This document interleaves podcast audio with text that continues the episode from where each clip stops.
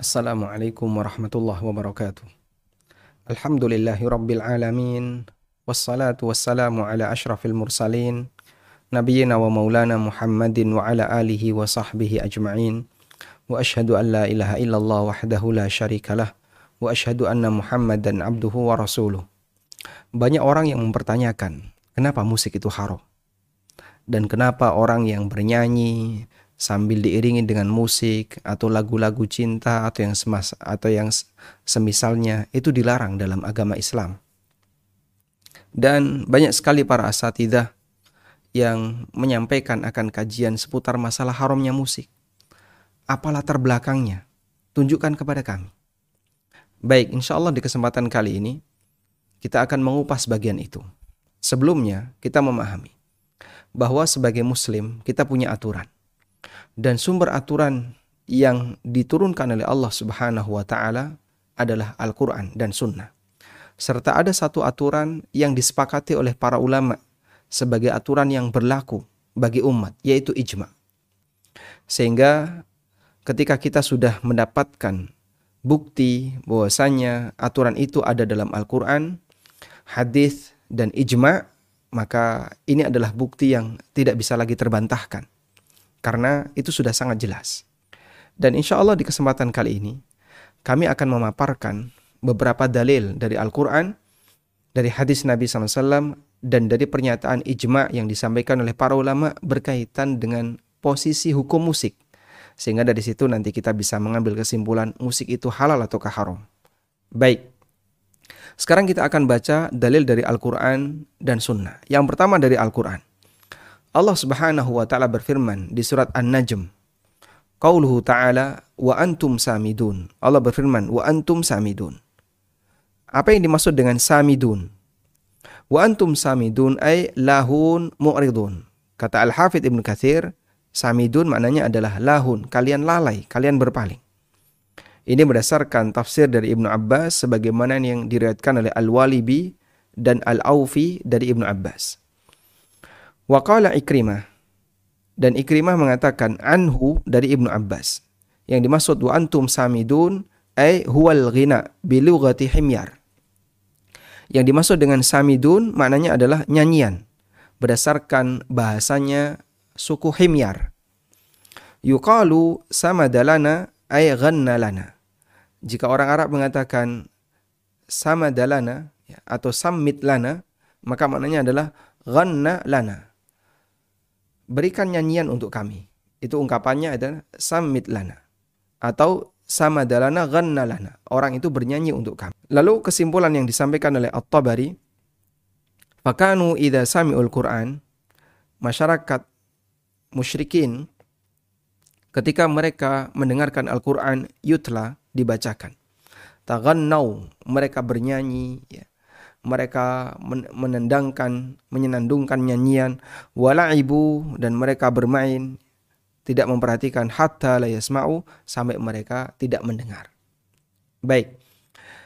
Dan ini salah satu di antara ayat yang menunjukkan bahwa di antara kebiasaan buruk orang musyrikin ketika ada Al-Qur'an dibacakan, mereka itu bernyanyi. Sehingga kita membuat sebuah kesimpulan bahwa yang suka bernyanyi agar orang itu lalai dari zikrullah adalah orang-orang musyrik. Selanjutnya kita akan beralih ke dalil yang kedua. Allah Ta'ala berfirman di surat Al-Isra ayat 64. Wastafzis man istata'ta minhum bisautik. Hasunglah mereka para manusia man istata'ta yang mampu untuk kalian ajak bisautika dengan suaramu.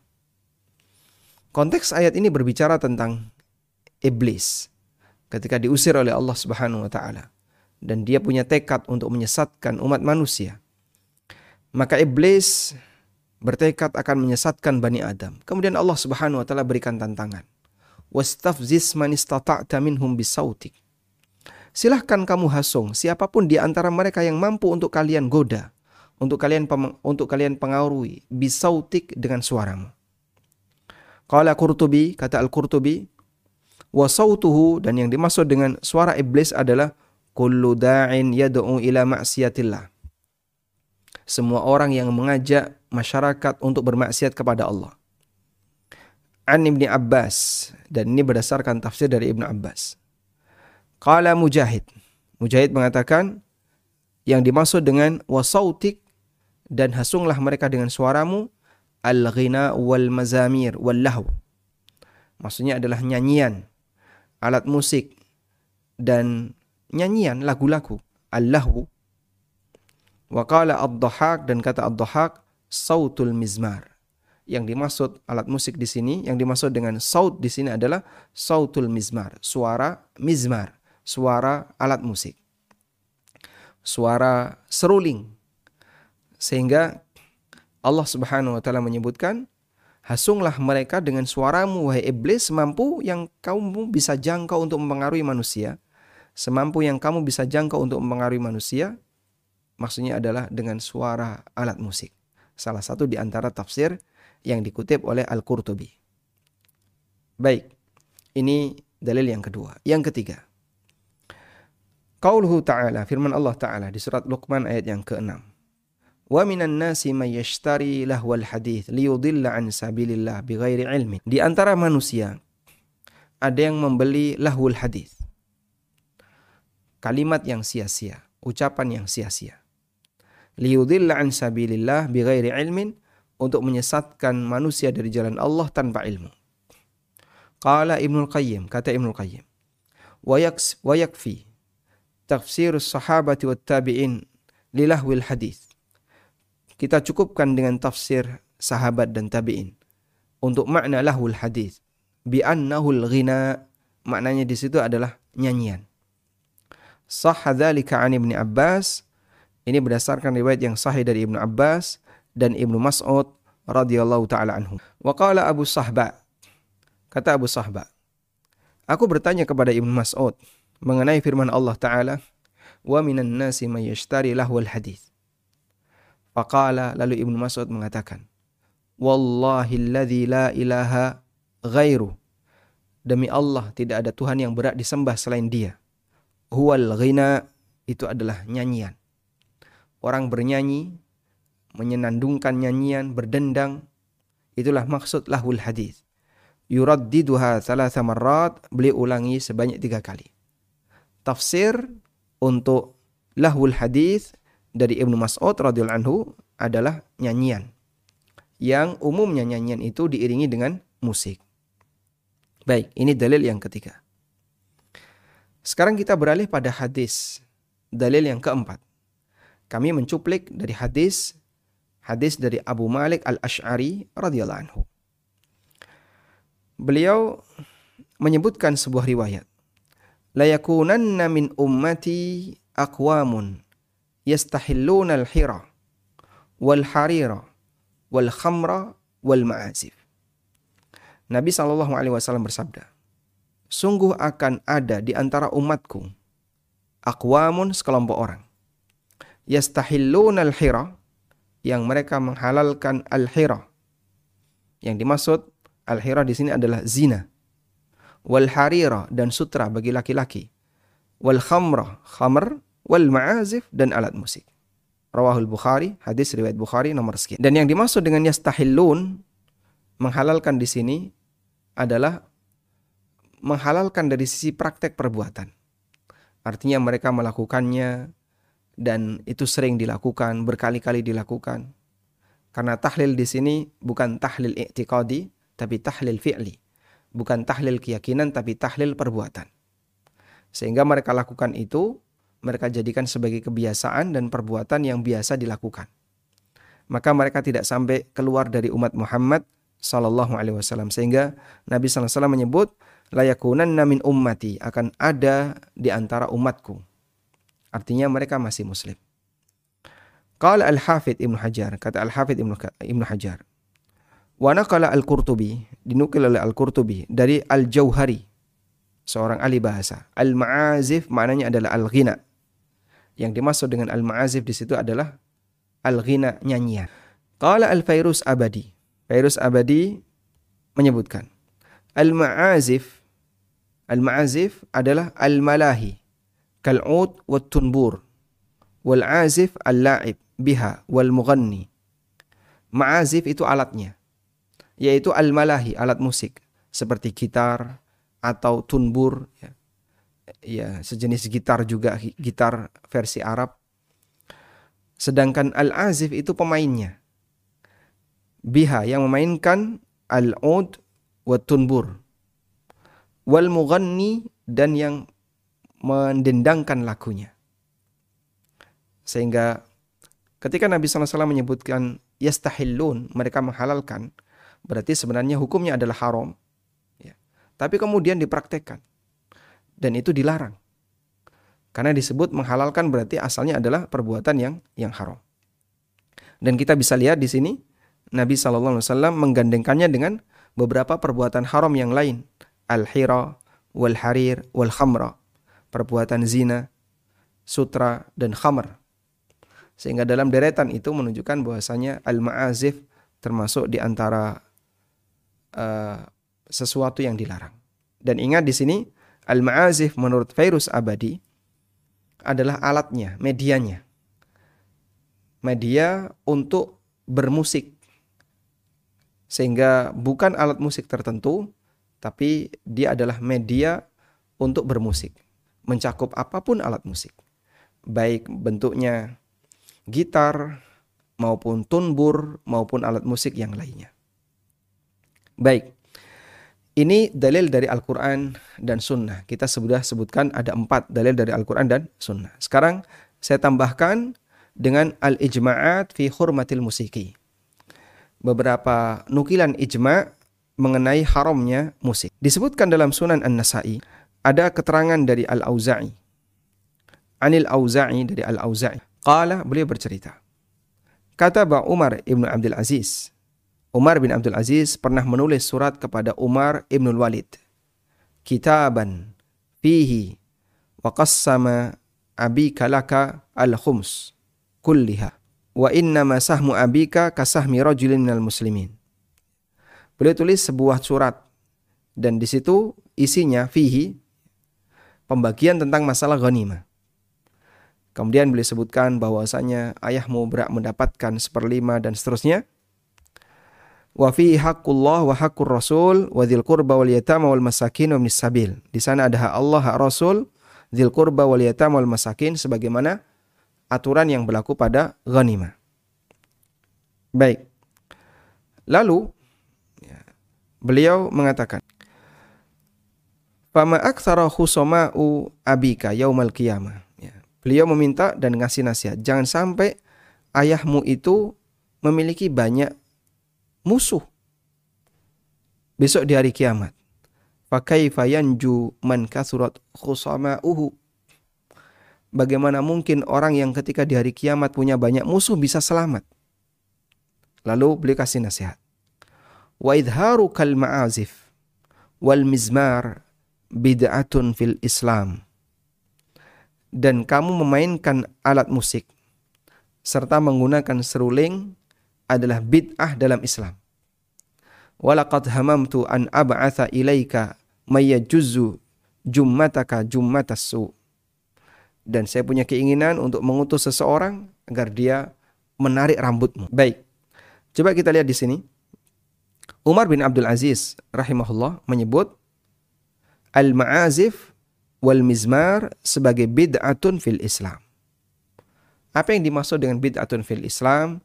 Ay ghairu ma'rufatin fis salaf. Sesuatu yang tidak dikenal di masa silam.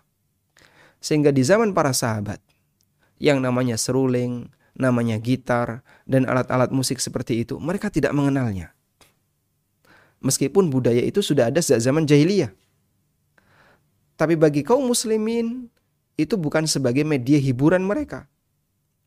Maka ketika di zaman Umar bin Abdul Aziz ada bawahannya yang melakukan seperti itu diberi nasihat wa idharu kal ma'azif wal, wal mizmar bid'atun fil Islam.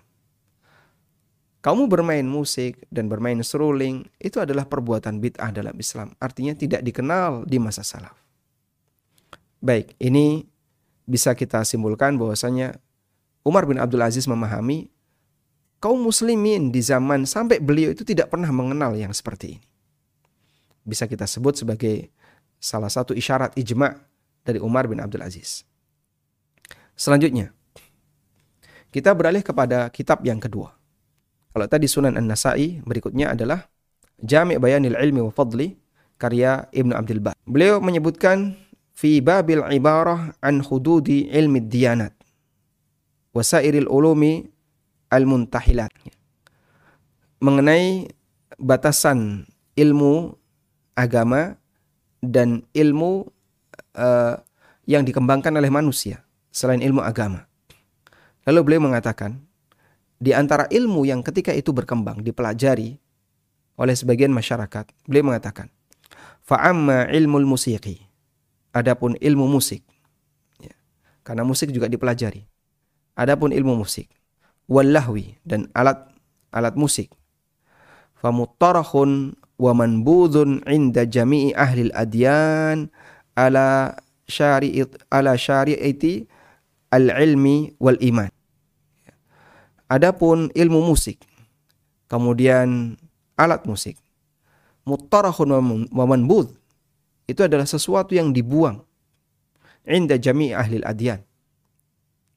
Menurut semua orang yang agamanya lurus dari berbagai cabang ilmu dan orang yang memiliki iman yang lurus. Sehingga bagi seluruh ulama di masa silam, benda seperti ini itu dihindari. Mereka bukan orang yang suka koleksi benda seperti ini atau memiliki benda seperti ini. Benda seperti ini dihindari. Alat-alat seperti ini dihindari. Dan kata beliau, Inda jami'i ahli adyan. Menurut semua orang yang memiliki agama yang lurus. Baik. Ini kita anggap sebagai salah satu nukilan uh, ijma' dari Ibnu Abdul Bar bahwa para ulama di masa silam menghindari alat seperti ini. Sekarang kita beralih ke keterangan yang disebutkan dalam kitab Al-Mughni karya Ibnu Qudar. Ketika beliau menjelaskan tentang hukuman bagi orang yang mencuri dan kapan sebuah pencurian itu tidak boleh dijatuhi hukuman. Beliau menyebutkan wala yuqta'u fi muharramin. Dan tangan seorang pencuri itu tidak diputus, tidak dipotong karena dia mencuri benda yang haram. Wala fi alatil lahwi. Dan juga tidak dipotong karena dia mencuri alatul lahwin, alat musik. Maksudnya adalah la yuqta'u fi sarikati muharramin, tangan seorang pencuri tidak dipotong karena mencuri barang haram Adapun alatul lahwi, alat musik seperti tunbur, ya, seperti gitar, mizmar, syababah, ini nama-nama alat musik. Fala qat'a fihi, maka tidak diputus, tidak dipotong tangannya. Wa in balagat qimatuhu mafsalan nisaban.